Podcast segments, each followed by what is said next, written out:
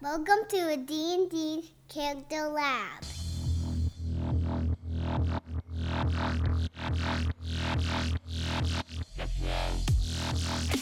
Welcome to the D&D 5e Character Lab podcast with your hosts, Garen and Dan. Welcome to the D&D Character Lab, the show based around the one thing we as players cannot resist. Opening mail. That's right. We know you love letters from gran- grandma, letters from grandma, packages from mom and dad, eviction notices from your landlord, just something so warm and fuzzy about physical mail.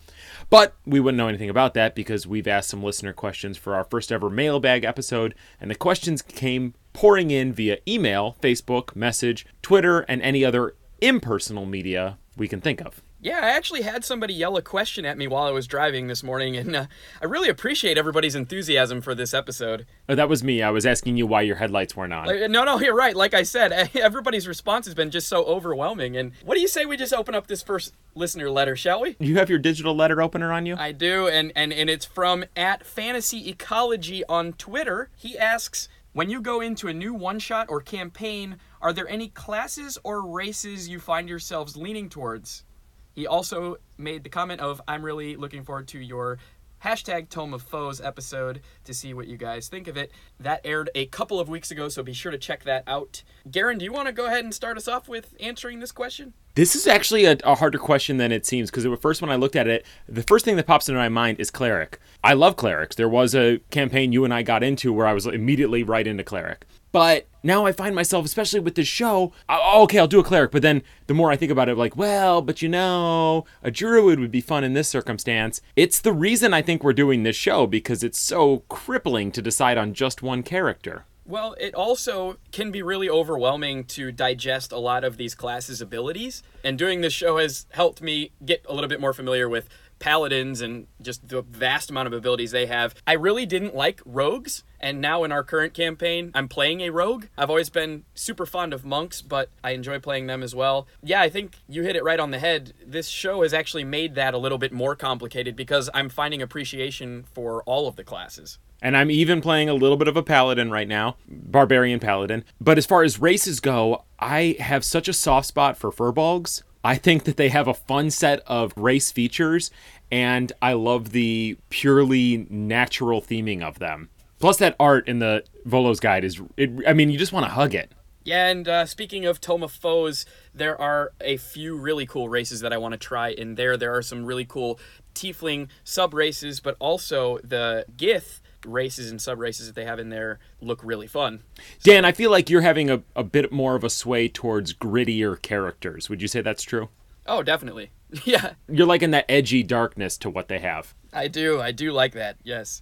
I'm going to segue from this question right into a question from Eric Silver on Twitter, which is Have you played a monk yet, Dan? Yes. So actually, the second character that I ever played, Cloud of Distant Rain, who has been free- featured on this show, I did play in a Roll20 campaign briefly, but I am currently also playing a Drunken Monk, Bugbear Monk, that I'm going to multi class into a beer domain cleric uh, featured in Midgard Heroes Handbook from Kobold Press. So the answer is yes, and I love them, and I may be in the minority there, but absolutely love that class. I think a monk is a pretty popular class, and Bugbear Monk, especially, we've already seen in your first combat, was a lot of fun because you've got a 10 foot reach. That's knockout power. They also have surprise attack on uh, basically if you catch somebody off guard in your first attack, you get an extra 2d6. So, pretty cool. I have not played a monk before, but I would definitely be open to it. But I think there are some classes they're going to definitely shove their way ahead in the line as I get more opportunities to be a PC. So, let me segue into the next question from at Fantasy Ecology. He asks to hear the story behind the two of us deciding to channel our love for character creation into a podcast. He's also curious who our favorite creations in the lab are thus far. So, Garen, why don't you go ahead and let the listeners know the origin that is the D&D character lab. It just came down to us starting to buy third-party content especially and seeing the vast amount of options that were out there. And once we were really kind of diving into that, we started building characters and sending pictures to each other of these character sheets, like, look what I came up with, or even just sending a text with like a character concept. And Dan and I got together one night and all we did that night was drink whiskey and look at D&D books in my kitchen. And I think we did that for like two and a half hours or something. Very little conversation occurred. No, no, apart from just, dude, read this. Oh my God, have you seen this ability? A lot of that. Somewhere in the conversation, you know, of course, we're having whiskey too, and I said we should do this as a podcast. A couple of weeks later, we recorded our first episode, and it is it is rough to listen to, but we're glad The to be here now where we are. The fear is palpable in that episode. Yes, you can, you can hear us just slowly taking our time like reading off of a piece of paper or something i don't know what we were doing but this year almost year that has gone by since then has absolutely flown and i'm happy that we ended up doing it because building these characters week after week i feel as though i get a more intimate feel as to these abilities and how they would be used in the game in all of these third party creations it basically gives me a deeper appreciation for the amount of work that goes into these things as well Yes, very well said. And speaking of the amount of work, I would say that some of the work that we put into here that is my favorite. I'm going to start with my fifth episode character, Hekek Granbell, the Goliath bard that used a broken bell as a shield that he also rang. I, I would like to play that guy still someday. That was a really fun concept that I came up with, and I think it just brought, it really set that character off for me. Good choice. I mine would have to be Daniel Robbins, the Dhampir sorcerer that I made uh, using a variety of Kobold Press works, but all of that can be found in their Midgard Heroes Handbook. I'm a huge fan of their stuff just because it can give you really deep character creation. So that was one of my favorites. A lot of cool abilities there, a little dark and sinister, but you can still plug it into a, a campaign and have it be a good guy. Mm-hmm. I liked that one. I liked your evil character, your Eric Kokra, that ended up killing everybody in the name of his cult. And I know you loved Menog Sweet Touch. So, what at Fantasy Ecology asks again, what are your favorite hardback adventures that you've run or played as a player for 5e? So, Garen, you have DM'd Tyranny of Dragons. Yes, and we played a little bit in Curse of Strahd, and we've played. We're currently playing in Tomb of Annihilation. My favorite of those right now has got to be Tyranny of Dragons. Same. Loved it. Uh, that that was a really fun linear story. It went from set piece to set piece. It was very exciting, and also as I'm such a classic Wizards and Dragons nerd, I mean, you got to fight dragons as the bad guys, and you got to interact with good dragons. That's all I really wanted out of a story. So to get to DM that especially was a lot of fun. yes, it, it was comprised of dungeons and dragons, and it like like you said, it was linear, but not insultingly so. You just always, as a player, knew what your purpose was and why you were doing something.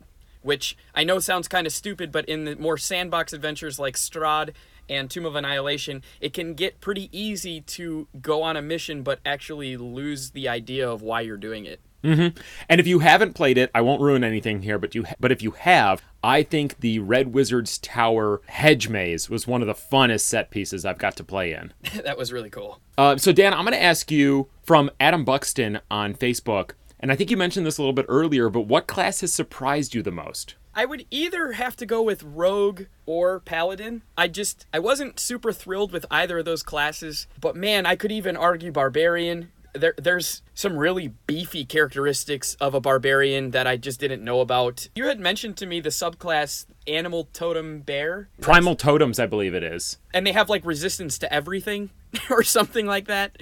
Yeah, while they're raging, they only don't have resistance to psychic damage. That's insane. That's very So- cool. That I it, that's another really hard question to answer, but I would say Paladin and Rogue just because I was relatively unimpressed. They they always were kind of nothing about being a strictly lawful good character in a Paladin or this sneaky little thief uh, in a Rogue really intrigued me, but I will say Xanathar's Guide to Everything came out and gave a lot of depth to both of those classes, and we have explored a few of those options on the show. And I would say that that I- supplement did, did a great service to the game. What would you say for this question? Well, I'd agree with you. Both of those classes really came around for me as we did the show, but my number one would have to be Warlocks. Yeah, I don't gear towards dark characters very often. If I'm going to browse a bunch of classes, I'm probably going to start skipping over the ones that sound inherently evil. And so, just my initial impression when I started getting into the game was Warlocks are probably kind of evil. And I was very wrong on that, of course. But also, the invocations are very unique, and the roleplay factor is huge with Warlocks. True. It's a lot of fun right now, and especially for any Critical Role fans out there, what they're doing with Fjord and his patron, this underwater whatever it is. We don't even really know yet, but man, it's such it's such cool stuff that you have a chance to do, and it adds another layer to your character. So going off that, Adam Buxton continues with another question that says, "Which class would you like Wizards to redo?" I think Garen and I are probably on the same page with this, as is most of the D and D community. But I'll just go out and say, I for me, it's Ranger without question. It is Ranger. Yeah, I mean, and that's kind of a like you said, a, a simple answer because a lot of people would agree to that. The uh, the one thing maybe I would try and elaborate on is I feel like we could use a couple more wizard and cleric options and I know that's kind of that's kind of asking a lot because they have so many options already, but they're very fluid classes. You know, there's so much you can do with these schools of magic or these divinities, so why not add a few more? I, I will agree with you there. I would like to see more wizard subclasses. Dan, I'm going to go back before we get a little bit more into D&D. I'm going to ask you a question from Eric Silver, who is the DM for Join the Party if you don't know. And Eric Silver wants to know who our dream guests are on the show. I would say to have on the show, I would like to have a member of Critical Role. I would also like to have Wolfgang Bauer from Kobold Press because I think the guy's a, a mad genius. Or Dan Dillon. I know that's a lot of people, but that would be my answer. Yes, I would also like to have Will Friedle, who is who's big in the mini painting world right now. But as a guy who watched Boy Meets World all the time, to get a chance to have Will Friedle on our show, that would like kind of complete my life in some way. so Adam Buxton also asked, "What method of producing stats do you prefer?" Now this this is a nitty gritty here. Yeah. So this was something that when Garen and I played in Tyranny of Dragons, uh, we rolled. But not just rolled, Dan. We rolled six and took the three highest, That's correct. and that is arguably one of the most overpowered ways of rolling. Absolutely. But Yeah. I will say that rolling in general can be really overpowered, and the only guaranteed way to have a level playing field with everyone at level one in your party, and to make sure that you're not either just completely slaying everything at first level or severely underpowered at first level, uh, I would argue point buy would be the only way to go. Yes, and and normally I would agree with you 100%, and that's why we chose to do point buy for the show, and also it made a level playing field so you and I could never cheat in that way. We we cheat in every other way.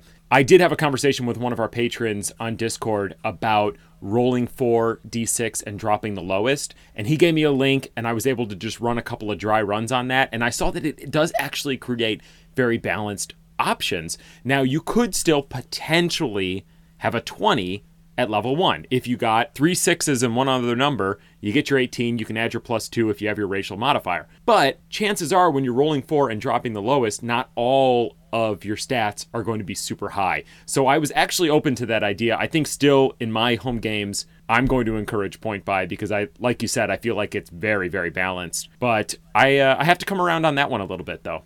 Okay, and so we have a question here from Stormbreaker that I'm actually very excited about. How does one avoid the allure of min maxing and using quote unquote dump stats?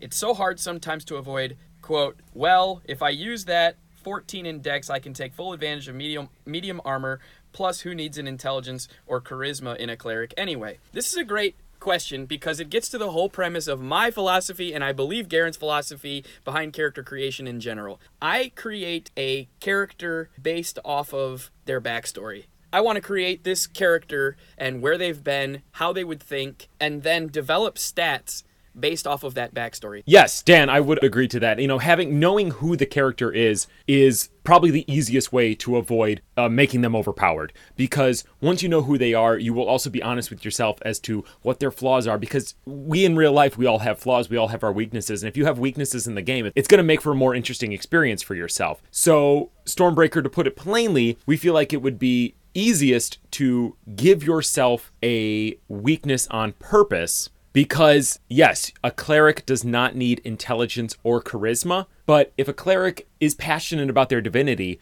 maybe they would have high charisma because they're evangelical about it. Or maybe they have high charisma because they hate the way the world works sometimes and they use that intimidation and deception to get their way and to push the agenda of their divinity. So that doesn't fit the stats of a cleric exactly, but it, it creates a more layered character. Right, and so not to beat a dead horse on this specific question, but one of the reasons that we have the spitting fire and the smooth operator portions of our show is to display how much fun the role playing can be, and I, and also because charisma is a common dump stat. So we like to put charisma on full display and show how much it can actually make for some really cool and interesting scenarios but also you know intelligence and wisdom can do this with your ability checks and make for some really cool role playing or some abilities that would be consistent with your character's backstory so great question I'm going to beat this horse one more time. Actually, a perspective for dungeon masters, and it's something that I've been trying to implement a little bit as a dungeon master, is using intelligence, charisma, and wisdom rolls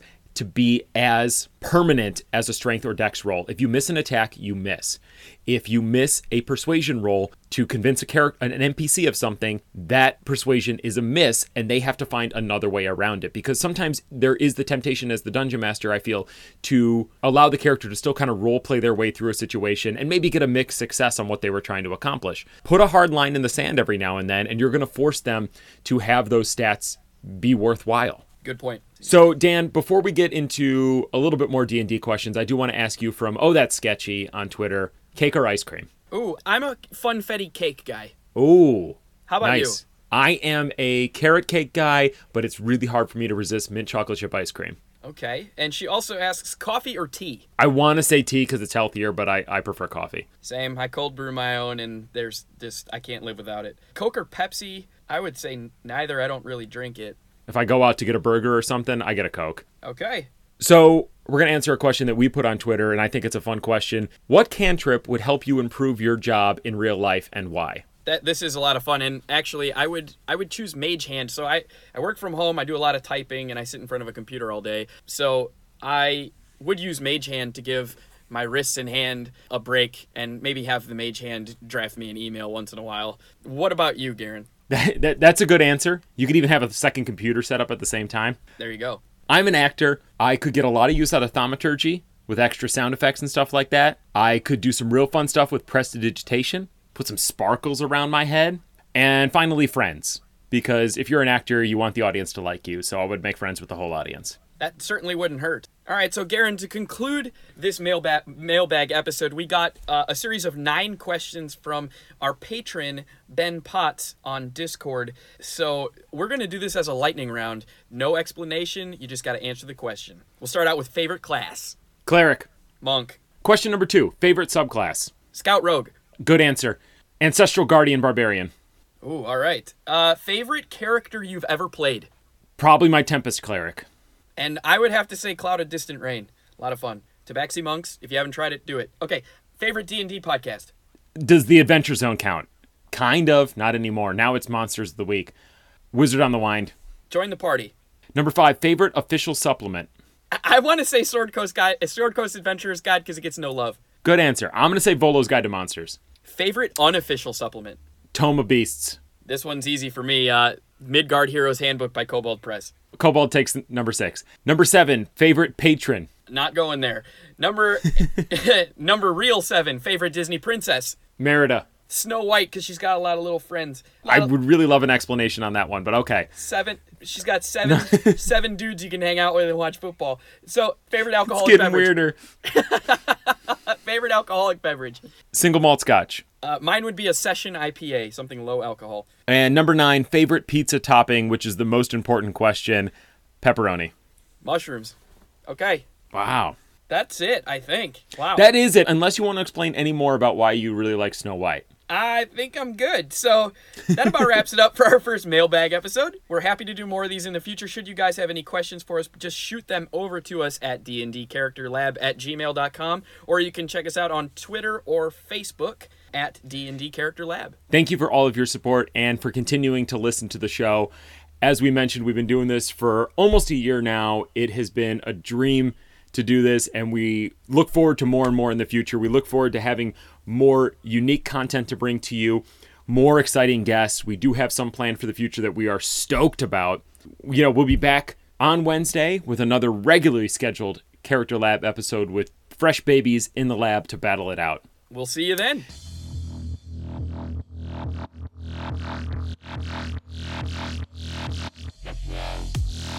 This has been a production of the D&D Character Lab podcast. Sure to follow us on Twitter at DND Character Lab or shoot us an email at dndcharacterlab at gmail.com. Most importantly, make sure you subscribe to our podcast on iTunes or the Apple Podcast app.